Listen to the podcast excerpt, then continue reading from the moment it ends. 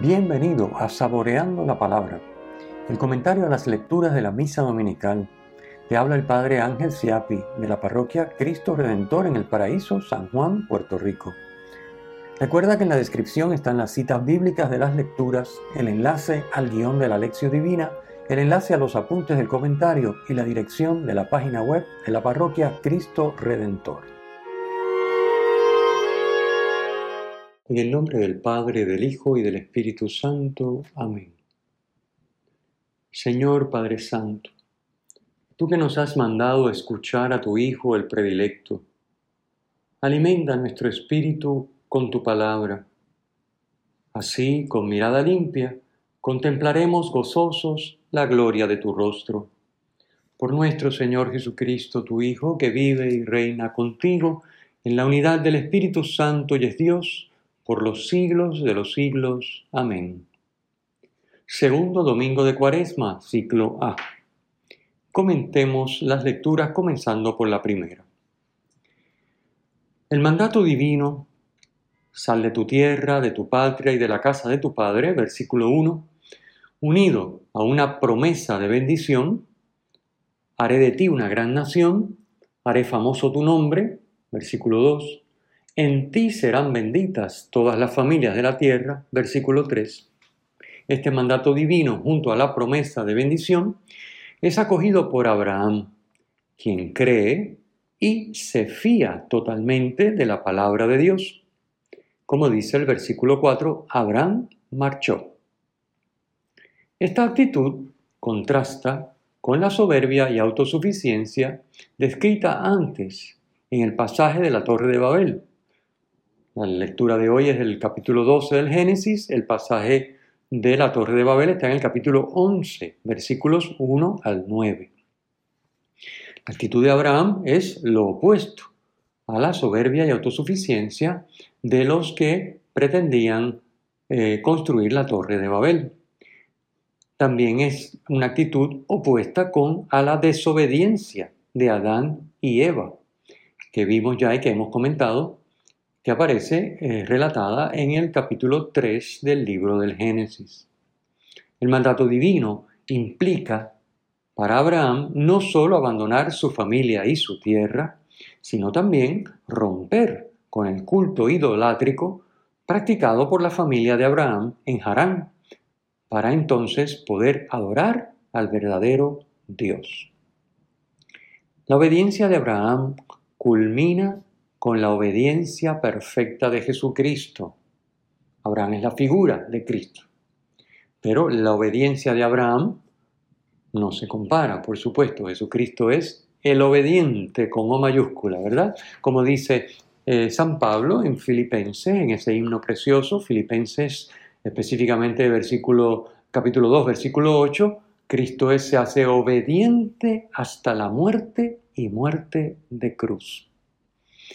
Así que la obediencia de Abraham culmina con la de Jesucristo, por la cual todos los hombres alcanzan no ya la bendición de lo que para la época de Abraham eran las máximas aspiraciones humanas, una tierra para vivir y una descendencia numerosa para perpetuarse, sino la bendición de vivir en un cielo nuevo y una tierra nueva, como dice Apocalipsis 21.1 es decir, en la comunión con Dios y para siempre. Nos perpetuamos participando de la vida divina. Nos bendice Dios dándonos a vivir su propia vida divina, mediante la comunión con Él por medio de su Hijo Jesucristo en el Espíritu Santo. La diferencia es abismal con lo que se le promete a Abraham, por supuesto. Pero bueno, esto es una figura de lo que va a llegar después y es la plenitud con Jesucristo. Notemos que la palabra bendición aparece cinco veces en los versículos 2 y 3 de la lectura de hoy. En dos versículos, cinco veces la palabra bendición. Así, el texto está enfatizando que responder a la llamada de Dios haciendo su voluntad es para Abraham y para todo hombre la vía para recibir de Dios como bendición lo que por sí mismo no puede darse. En el Evangelio de hoy, Jesús muestra a tres discípulos un anticipo de la bendición que le aguarda a quien, como Abraham, se fía de Dios y le obedece, a pesar del esfuerzo y sufrimiento que esto comporta. Obediencia es lo que nos pide el Padre en el Evangelio, que hagamos lo que nos dice su Hijo amado. Segunda lectura. Timoteo es colaborador de San Pablo en la evangelización y estaba al frente de la comunidad cristiana de Éfeso. Pablo lo anima a sobrellevar los trabajos y sufrimientos que comporta vivir y anunciar el Evangelio, versículo 8. Todo es gracia, dice el versículo 9, gracia de Dios, quien sin ningún mérito nuestro, no por nuestras obras, versículo 9, nos llamó a la santidad. Por eso habla de una vocación santa, es decir, una llamada santa es una llamada a la santidad, versículo 9. Así que todo es gracia de Dios, que sin ningún mérito nuestro, no tiene que ver con lo que hacemos o dejamos de hacer, nos llama a la santidad y nos ofrece en Cristo Jesús la posibilidad de vivirla. Por eso dice, nos salvó. Ahí está la salvación en trascender la limitación humana, superar el pecado y tener ahora en Cristo la capacidad de vivir como hijos del Padre, siendo santos como nuestro Padre Celestial es santo. Dios nos ofrece como don poder participar de la obediencia de Cristo, que destruyó la muerte e hizo brillar la vida y la inmortalidad, dice San Pablo en el versículo 10. Comentemos el Evangelio. Hoy leemos, como cada segundo domingo de Cuaresma, el relato de la transfiguración. Hoy en la versión de San Mateo, por encontrarnos en el ciclo A. Mateo presenta a Jesús como el nuevo Moisés y la palabra de Jesús supera la ley. O sea, la palabra que Dios le entrega a Moisés en las tablas, la palabra escrita, que es la ley, queda superada por el nuevo Moisés, que es Jesucristo, y por su palabra. El relato presenta un paralelismo con las narraciones del Éxodo, donde Moisés sube al monte Sinaí para encontrarse con Dios cara a cara.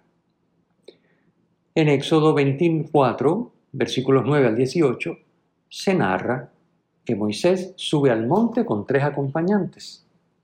Y una nube cubre el monte durante seis días y al séptimo Dios lo llama.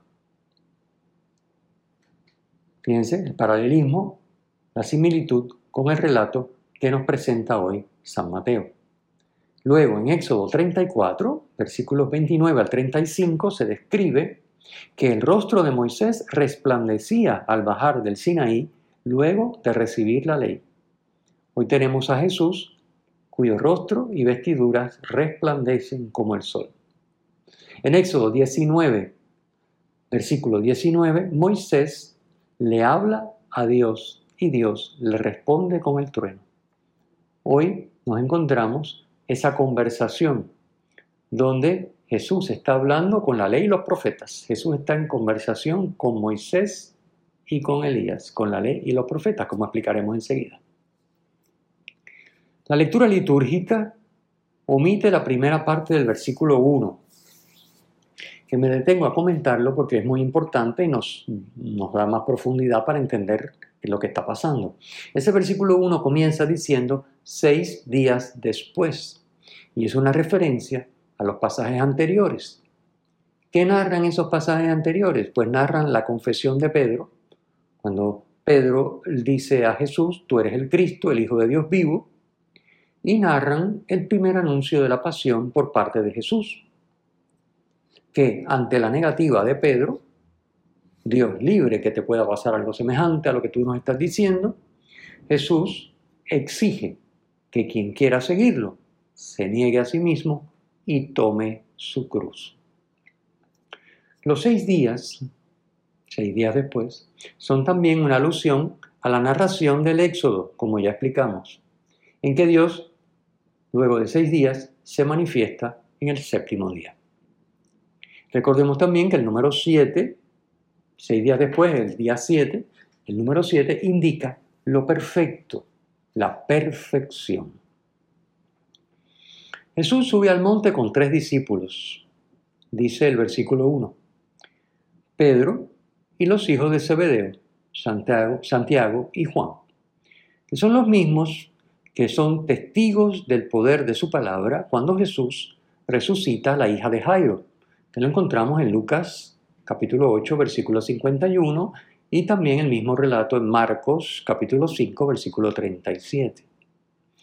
Son testigos de la resurrección de la hija de Jairo y también son los que acompañarán a Jesús de cerca en el huerto de Getsemaní al inicio de su pasión, como nos describe Mateo capítulo 26, versículo 37.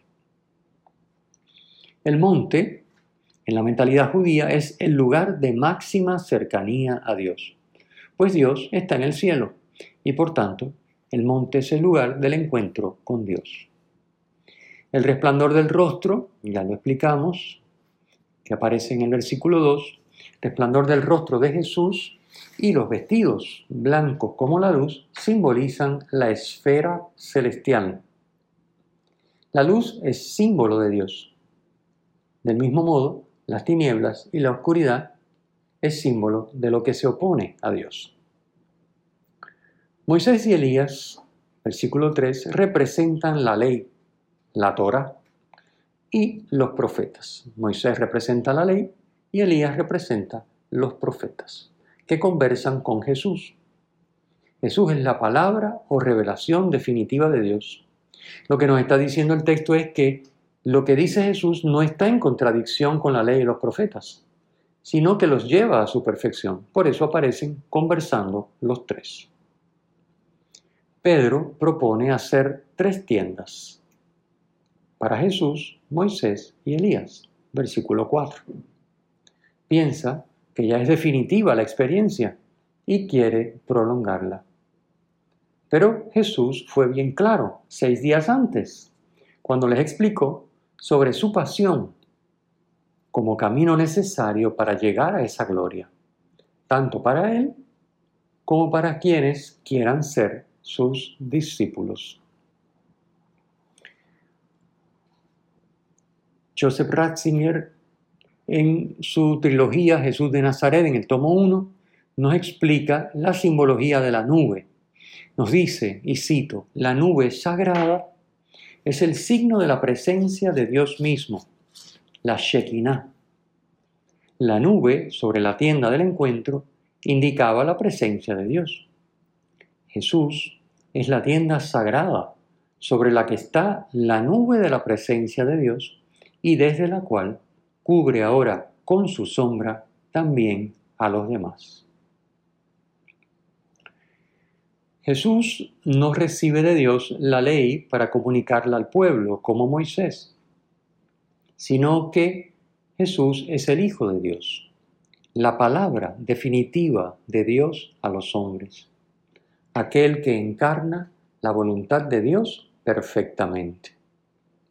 Por eso el Padre sabemos que es el Padre porque dice mi Hijo, ordena escuchadlo en el versículo 5.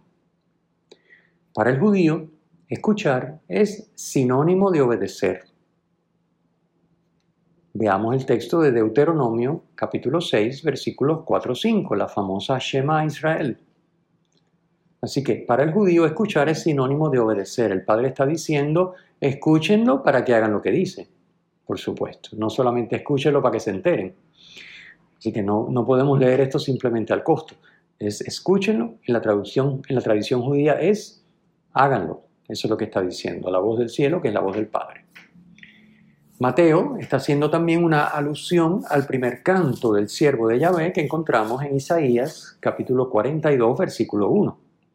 Ese siervo de Yahvé cumple la voluntad de Dios y la alusión consiste en indicar el Padre en sus palabras que Él se complace en su Hijo Jesús. Así Yahvé, en el canto del siervo de, de Yahvé, en Isaías 42.1, se complace en ese siervo. Al saberse en la presencia de Dios, los discípulos cayeron de bruces. Nos dice el versículo 6. Caer de bruces, caer postrado, caer en tierra, es un signo de adoración. Otra indicación más de que Jesús es Dios.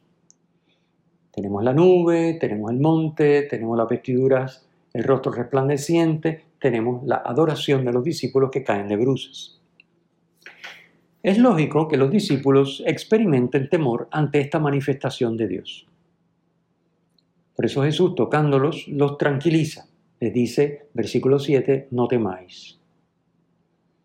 Lo que se busca es que los discípulos, especialmente los que van a experimentar más de cerca el sufrimiento de Jesús en Getsemaní, entiendan que su sufrimiento y su muerte no son el fin, sino el medio para que se manifieste al mundo el amor que es Dios, oculto en la humanidad de Jesús, y que a ellos se les ha revelado por unos instantes en la transfiguración.